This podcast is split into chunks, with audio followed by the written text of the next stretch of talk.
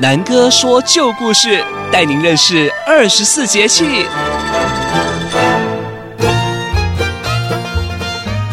Hello，大朋友、小朋友们好！今天南哥呢要说一个白鹭的故事，而、啊、不是白露丝母系列北灵西哦，是露水的露，白鹭啊。那么二十四节气中的白露，就是关于这个白露节的来历呢，其实。有一个古老的传说哦。从前呢，皇宫有一个手艺十分了得的厨师，叫做白露。他做的料理啊，连最爱挑剔的皇上都没话说。这一天，皇上吃完了满汉全席，突然一时兴起地说：“来人，宣白鹿来觐见。”那士兵们马上去找白鹿。于是白鹿啊，连身上的围裙都来不及脱，就匆匆忙忙地赶来。进大殿之后呢，先是磕头跟皇上请安。皇上万岁，万万岁！皇上心想，这个厨师虽然手艺很好，但是啊，肯定没见过世面。我今天来好好的给他上一课，什么叫山珍海味啊？于是他就问白露说：“白露啊。”你说天下什么最好吃呢？结果白露竟然想都没想，就直接回答了：“回皇上，是盐。”皇帝本来是想炫耀自己拥有的山珍海味啊，没想到白露竟然说的是连平民百姓都觉得普通的盐。这下子皇上一听是勃然大怒：“盐怎么最好吃？你这是看不起我吗？”旁边喜欢奉承、喜欢拍马屁的宰相哦，马上就跟着说了：“哎呦，这是欺君之罪呀！是想要看皇上的笑话吗？”皇帝一听，这是更生气了，就下令说：“来人，把白鹿赶出宫去！还有，告知御膳房，七日内不得用盐。”白鹿呢，就这样失去了工作。他回想着。我这辈子都在皇宫里面煮饭做菜，没有结婚也没有小孩，被赶出皇宫后，我该去哪里呢？嗯。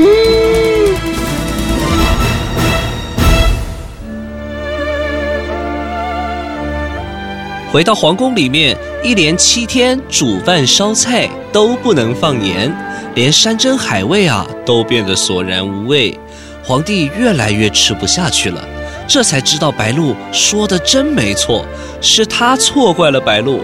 皇帝后悔地说：“唉，没想到白露说的对，盐果真是世上最好吃的东西啊。”说完了，就用笔写下“错斩露七日，已无天日”几个大字。皇上开始怀念起白露做的料理，像是酸甜的镇江排骨、麻辣的宫保鸡丁、香蒸豆酥扁鱼、清甜红烧狮子头。哇，越想越伤心，日日夜夜非常难过，人都瘦了一大圈呢。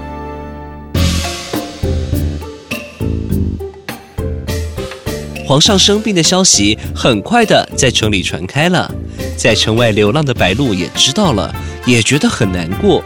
决定回到皇宫，继续为皇上煮饭，并且还带了一串民间百姓吃的水果，就是龙眼。皇上一听到白露回来了，马上开心地召见他，并且对他说：“亲爱的白露，我不应该小看不起眼的东西。虽然盐很普遍，但是在我们的食材里面确实不能缺少它。就像你一样，虽然你没有见过世面，一辈子都在皇宫里煮饭。”但是御膳房少了你，整个味道就不一样。所以我们不能小看身边看似普通、理所当然存在的东西，并且珍惜它们存在。所以，可以请你原谅我吗？白露受宠若惊，觉得皇上如此的看重她，非常非常的感动。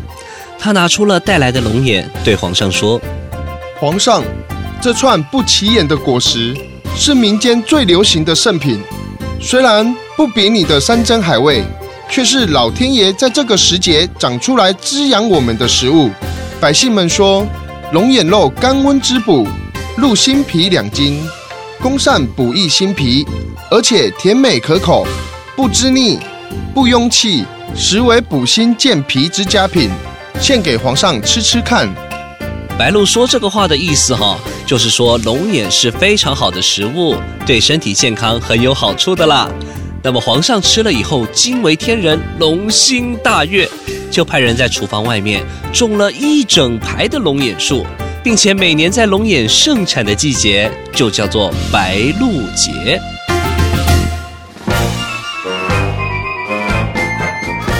各位小朋友，你们是不是也跟皇上一样忽略了身边最平凡的东西呢？例如洗澡的时候，如果水龙头没有水，是不是很不方便呢？天气热的时候，如果没有电可以吹冷气，是不是很不舒服呢？还有啊，每天都有干净的衣服穿，是不是很方便啊？别忘了感谢辛苦帮你洗衣服的家人哦。有的时候啊，一句谢谢。爸爸妈妈都会很感动的。今天南哥说故事就讲到这里喽，我们下周见，拜拜。小喜时间，小朋友们大家好，还记得上周白鹭的故事吗？小朋友们有没有吃龙眼补补身体呢？白露前后啊，都是吃龙眼的好时候哦。这时候暑热消散。人们的食欲会逐渐提高，是调养身心的好时节哦。吃龙眼可以健脾、补血、益智，每天可以适当吃一些，但不可以吃太多哦。龙眼啊，容易上火，吃太多可能会火气旺，尤其是小朋友啊，一天最好不要超过十颗，大人最好也不要超过二十颗哦。今天小喜姐姐请到了帮皇上煮饭的美食专家白鹿先生来到小喜时间。白鹿师傅你好，小喜您好，我是煮饭的，不太会说话，所以请你多多包涵。白鹿师傅您太客气了，会做饭是一门很不简单的技术呢。我觉得厨师啊，就像和医师、会计师、律师一样，都是专业人士哦。哦，呵呵，真的吗？这么说真的是抬举我了。白鹿师傅，我想问你啊，你觉得这世上最难的料理是什么呢？哦，说到最难的料理呀，我觉得就是妈妈的料理。妈妈的料理？对呀，妈妈的料理是世上最幸福的滋味。而且是非常难模仿的哦。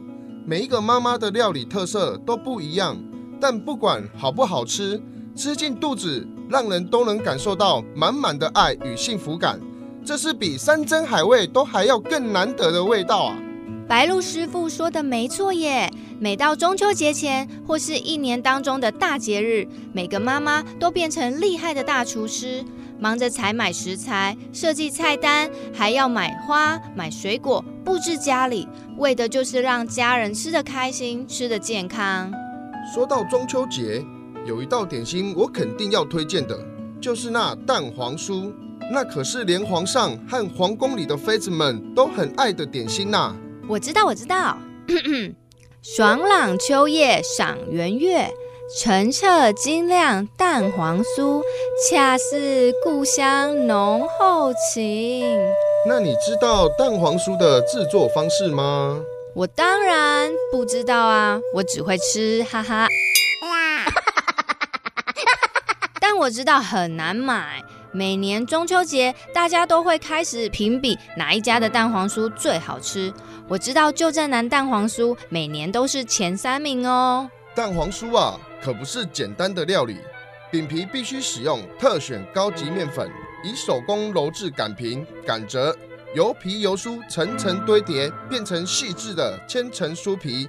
内馅也要特别挑选饱满的鸭蛋制成的咸蛋黄，搭配绵密手工乌豆沙馅，经由烘烤膨胀后层次分明，口感疏松，香气扎实饱满，才能呈现一口就难忘的黄金比例之味。哇，大师不愧是大师，用说的就可以让我口水直流。现在就好想要来吃一口蛋黄酥啊！原来蛋黄酥真是不简单，我们不能小看它哦。中秋节快到了，我得赶快回去赶做很多很多蛋黄酥，皇上要分送给很多很多人呢。哇，白鹭师傅真辛苦，谢谢白鹭师傅今天拨空来小喜时间。嗯，我没有白鹭师傅的蛋黄酥可以吃，那我要赶快订旧正南蛋黄酥喽。各位小朋友，中秋佳节将近，你们是否已经想好要去哪里玩了呢？每次放假，妈妈们肯定都比平常还要忙碌哦。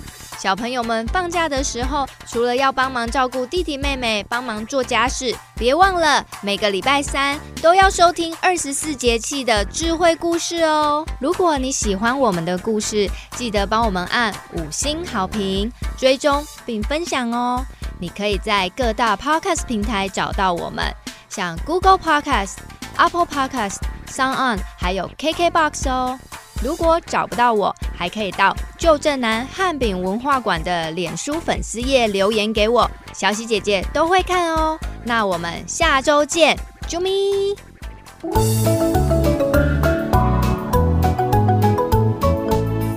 好吃的汉饼都在旧振南，传承汉饼文化在旧振南。